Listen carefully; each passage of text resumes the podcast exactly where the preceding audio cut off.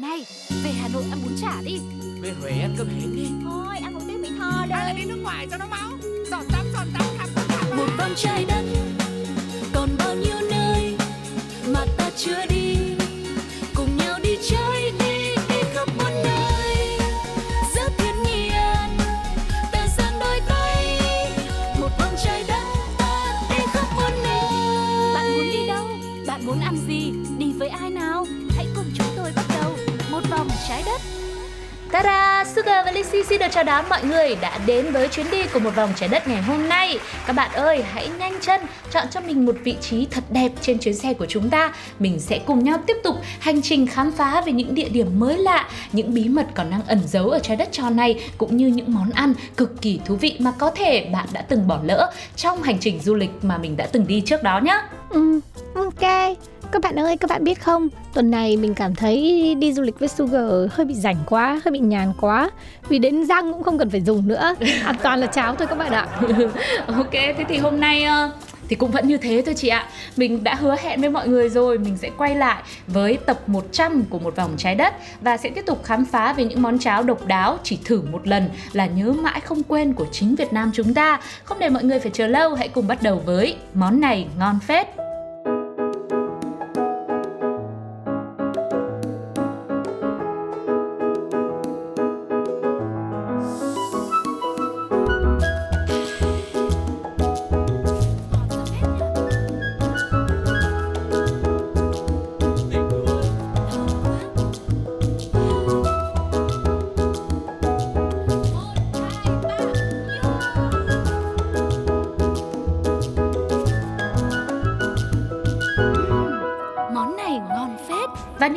Vừa xong thì hy vọng rằng với tập 100 này, đây cũng sẽ là một bữa tiệc ẩm thực cực kỳ thú vị và đặc biệt để dành tặng cho quý vị, nhưng mà là một lời tri ân vì đã dành sự yêu thương cũng như đồng hành với một vòng trái đất trong suốt 100 tập vừa rồi nhá.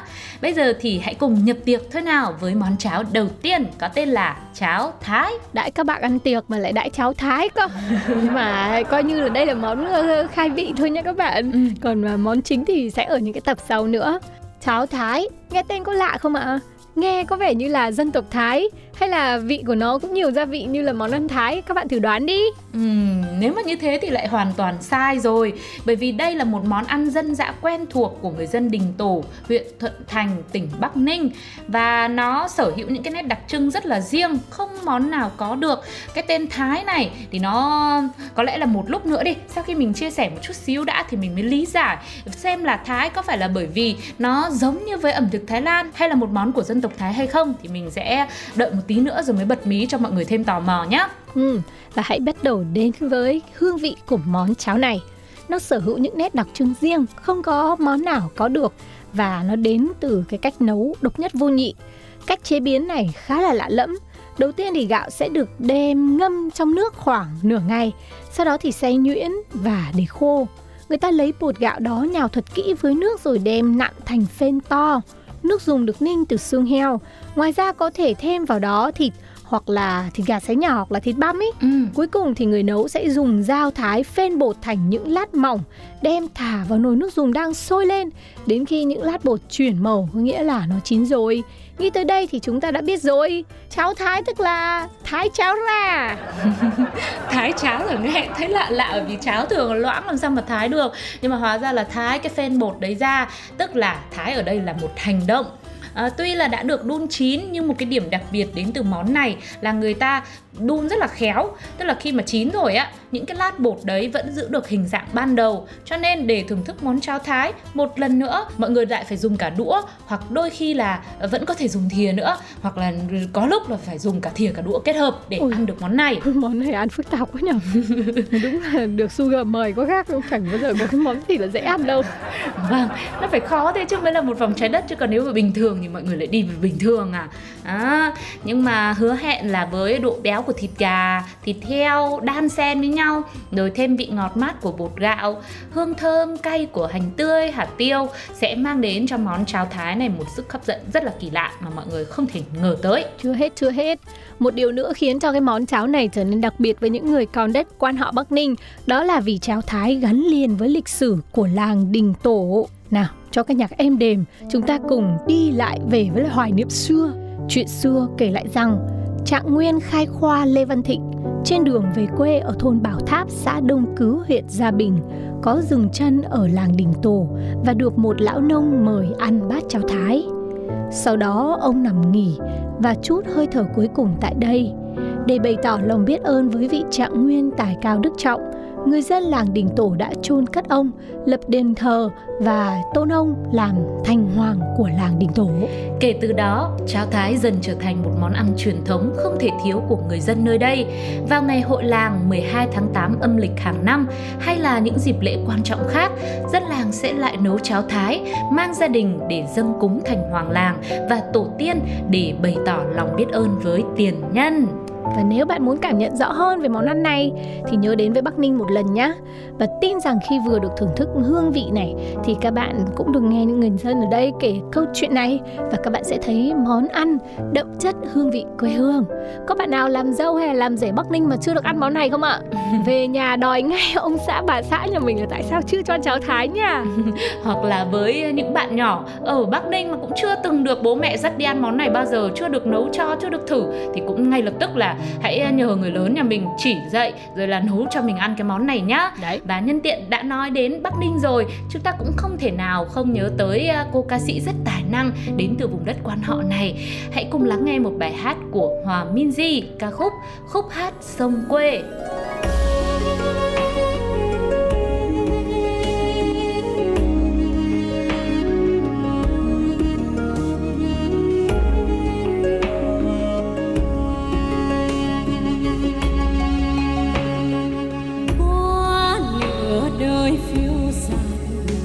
Con lại về úp mặt vào sông quê ơi, con sông dạt dao như lòng mẹ chờ che con đi qua chớp bể mưa nguồn, từng hạt phù sa tháng 3 tháng 7 từng vì heo mây trên má.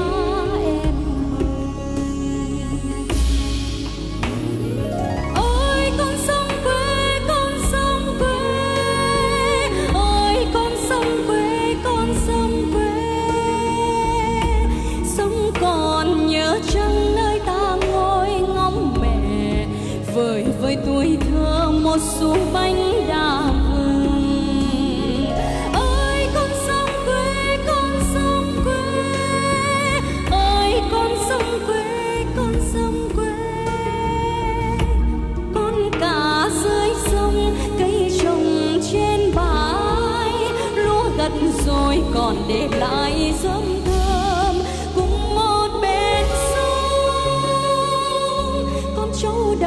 Sông dưới bầy trẻ thơ tắm mát dưới thượng nguồn, một dòng xanh trong chảy mãi tới vô cùng.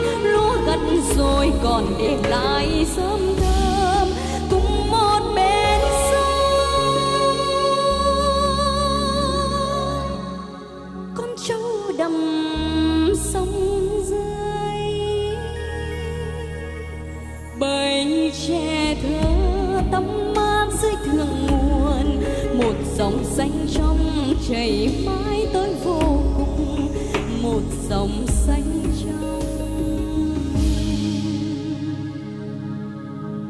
chảy mãi tới vô cùng.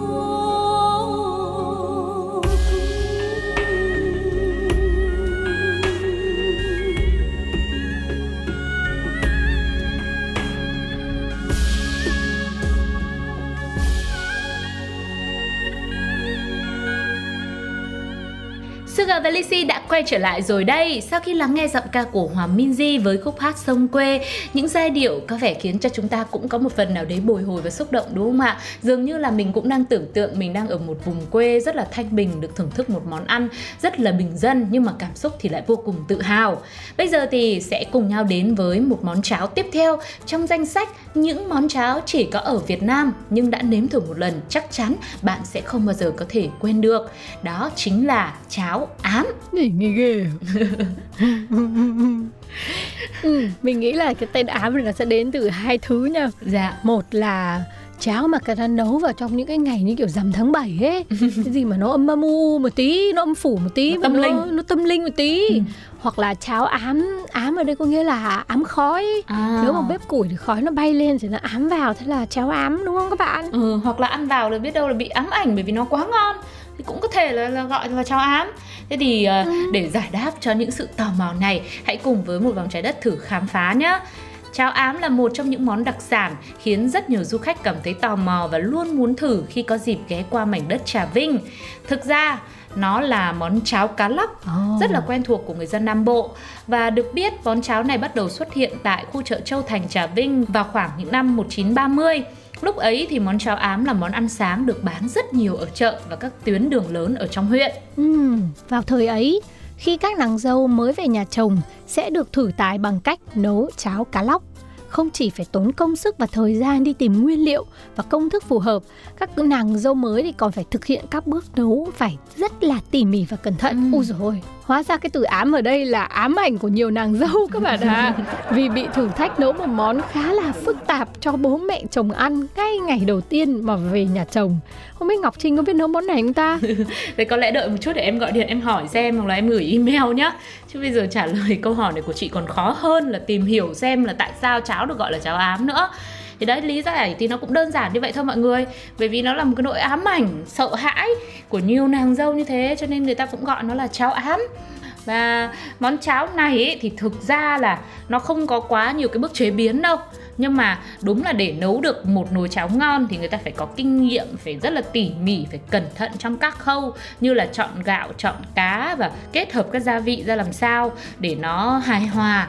Thì cái khâu chọn cá lóc bao giờ cũng là quan trọng nhất. Muốn cháo ám ngon ấy thì phải mua được cá lóc tươi, còn sống, to và mập. Và theo như em từng được một người bạn ở Trà Vinh nó chia sẻ là nấu cái món cháo ám này ấy, tức là con cá nó sẽ phải to bằng một cái kích thước mà người ta đã quy định với nhau cơ. Tức là phải ví dụ tầm khoảng là 3 cân chẳng hạn, ví dụ như thế nha, không nhớ chính xác là bao nhiêu cân, nhưng mà nó phải có một kích cỡ rất là cụ thể, phải 3 cân thì nấu mới ngon, hoặc là 5 kg thì nấu ra một nồi cháo nó mới ngon cơ. Đấy, tức là nó phải phức tạp đến như vậy luôn.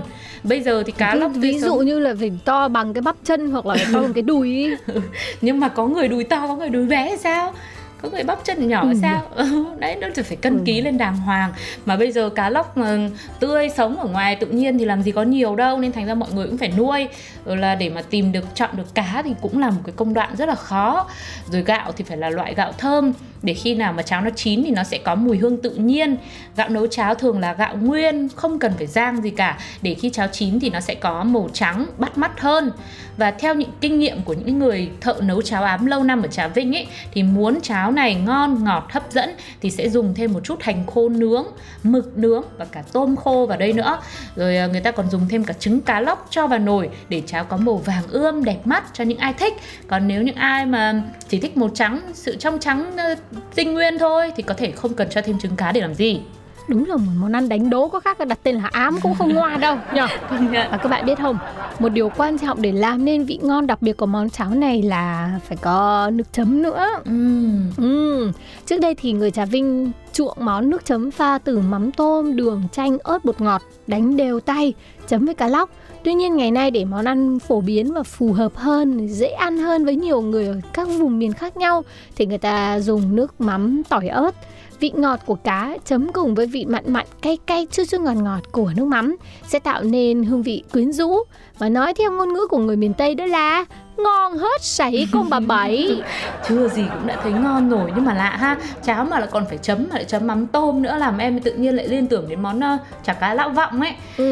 Nhưng mà thực ra thì nó cũng dễ hiểu thôi nếu mà mọi người đã từng nhìn thấy món cháo Ám một lần, bởi vì cháo này khi nấu chín xong là sẽ được múc ra muối tô.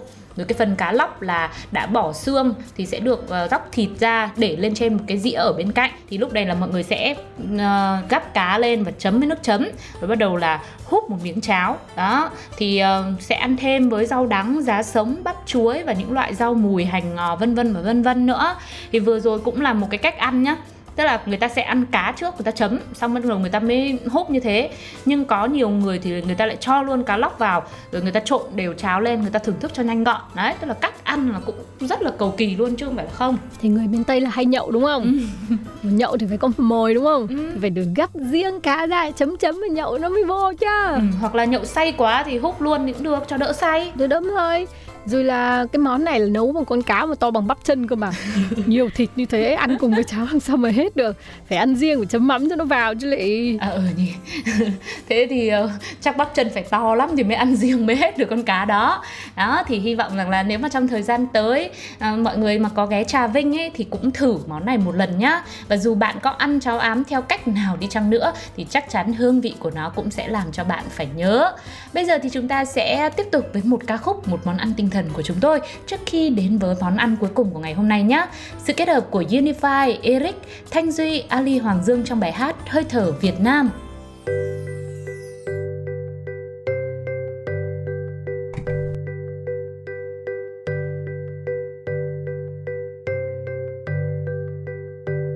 Đã bao tháng dài, biết bao khó ngại, vẫn chưa trở lại một ngày bình an.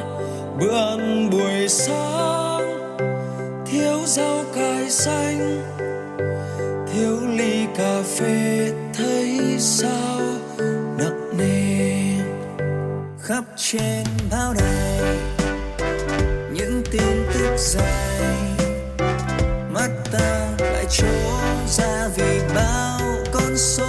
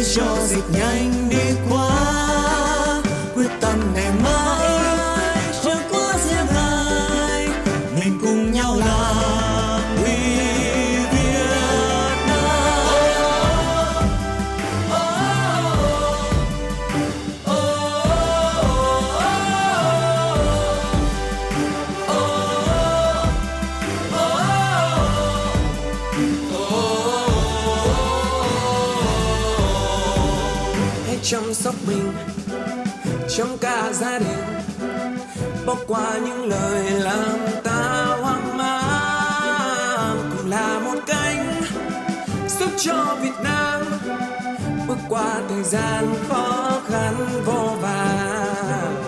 Hãy cùng với tôi, hãy cùng với tôi, có thêm chút thôi, có thêm chút thôi. Ước mong đến gần rồi bạn tôi ơi, nhưng kiên cường đó, nhưng quyết tâm này, ở trong trái tim.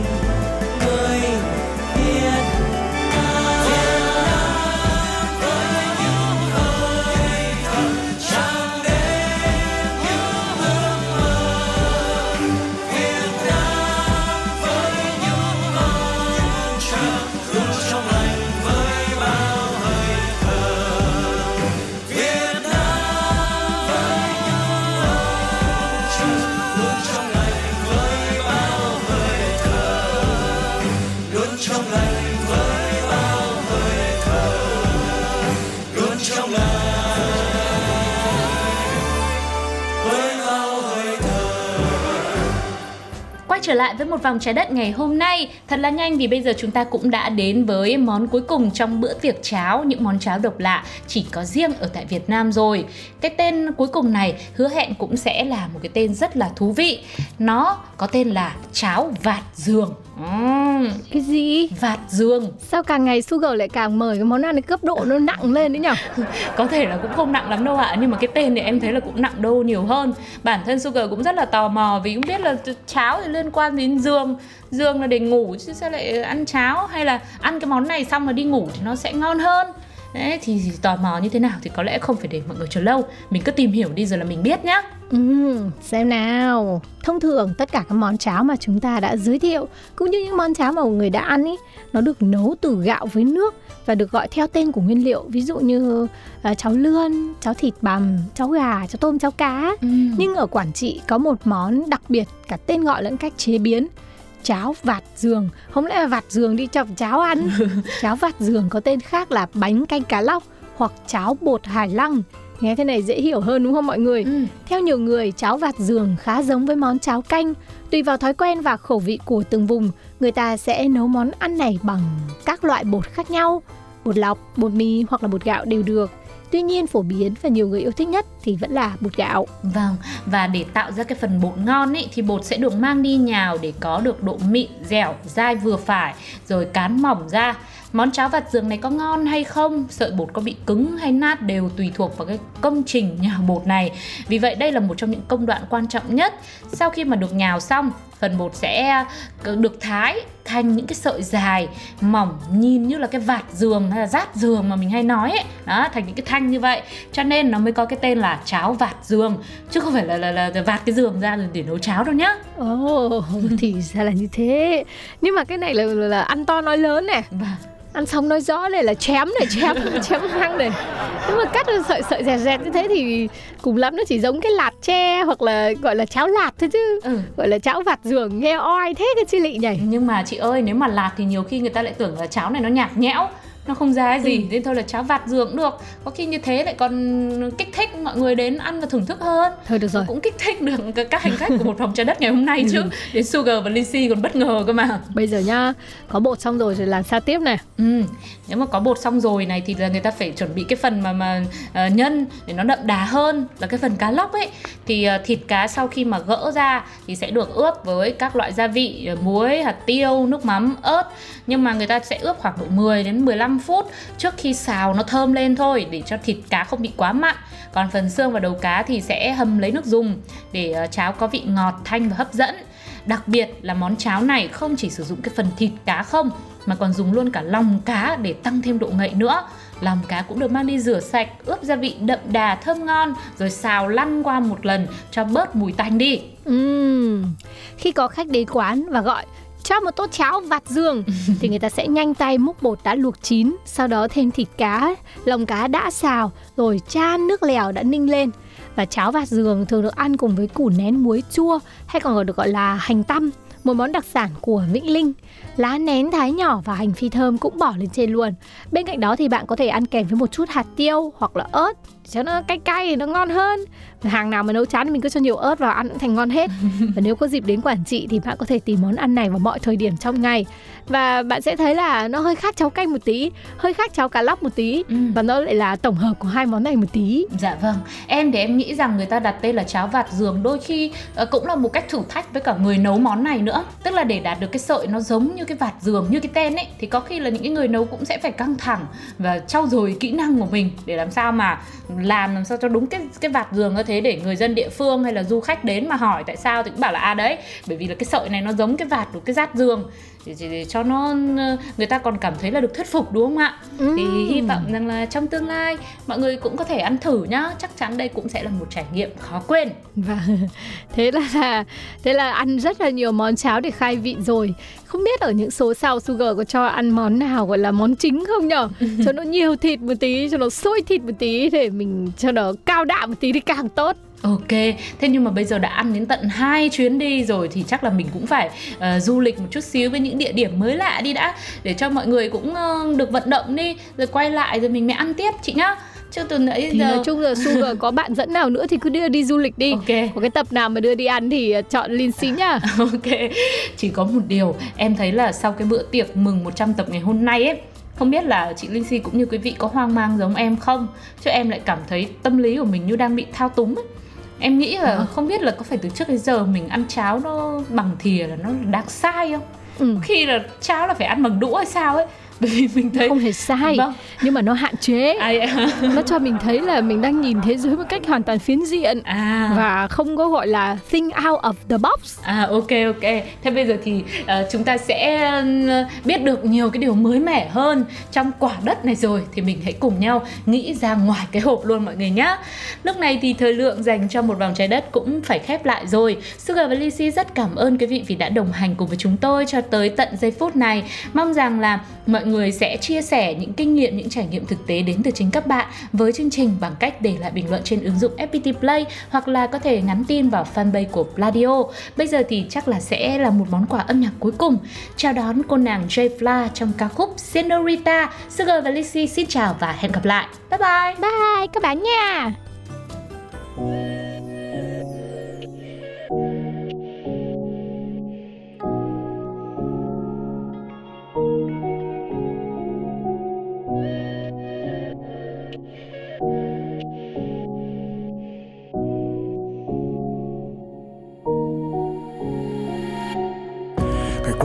Ta cứ luôn khẽ nguyện cầu cho ai nơi đâu còn đang chờ mong một phép nhiệm màu, để những ngày sầu vơi bớt một phần. Khi con người phải giữ khoảng cách, con tim lại xích lại gần. Mơ mộng về một ngày lại hòa với những dòng người, và lớp khẩu trang sẽ không để che được những nụ cười.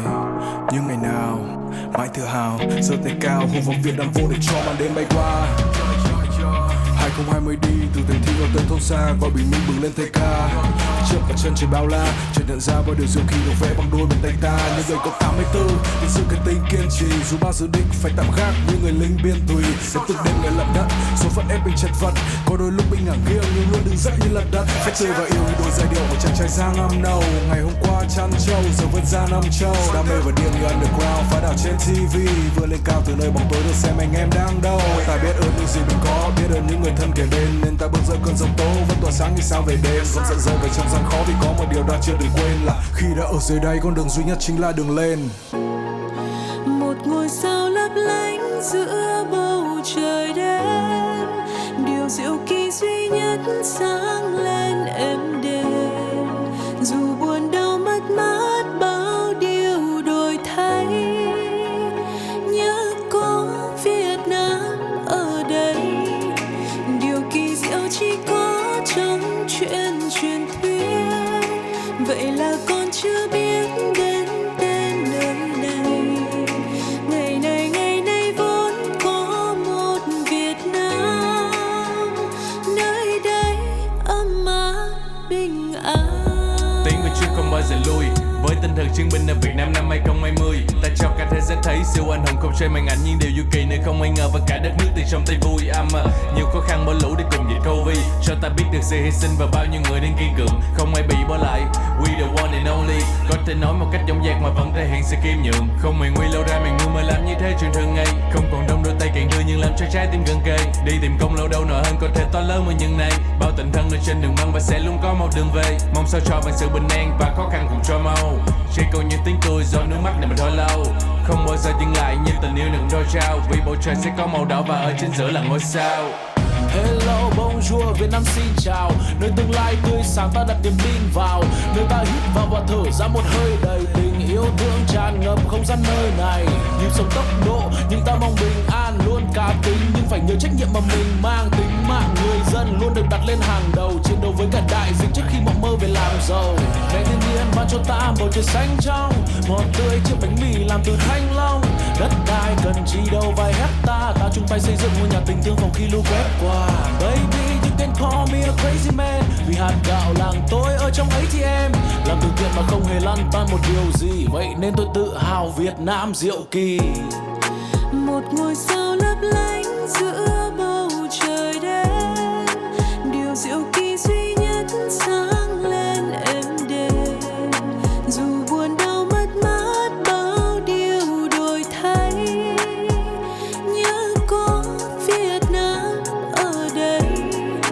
Điều kỳ diệu chỉ có trong chuyện truyền thuyết, vậy là con chưa biết.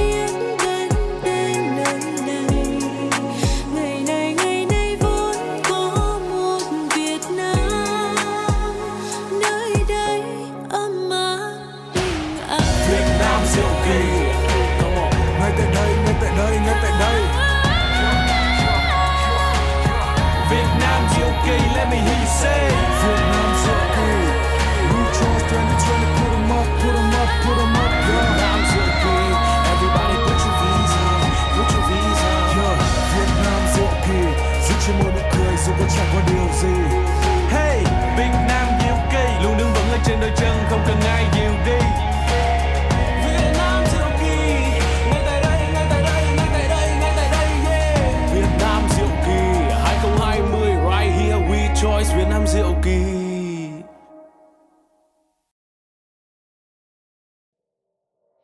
Này, về Hà Nội ăn bún chả đi. Về Huế ăn cơm hến đi. Thôi, ăn một tiếng Mỹ Tho đây. Hay là đi nước ngoài cho nó máu. Giọt tắm, khám. Một vòng trời đất.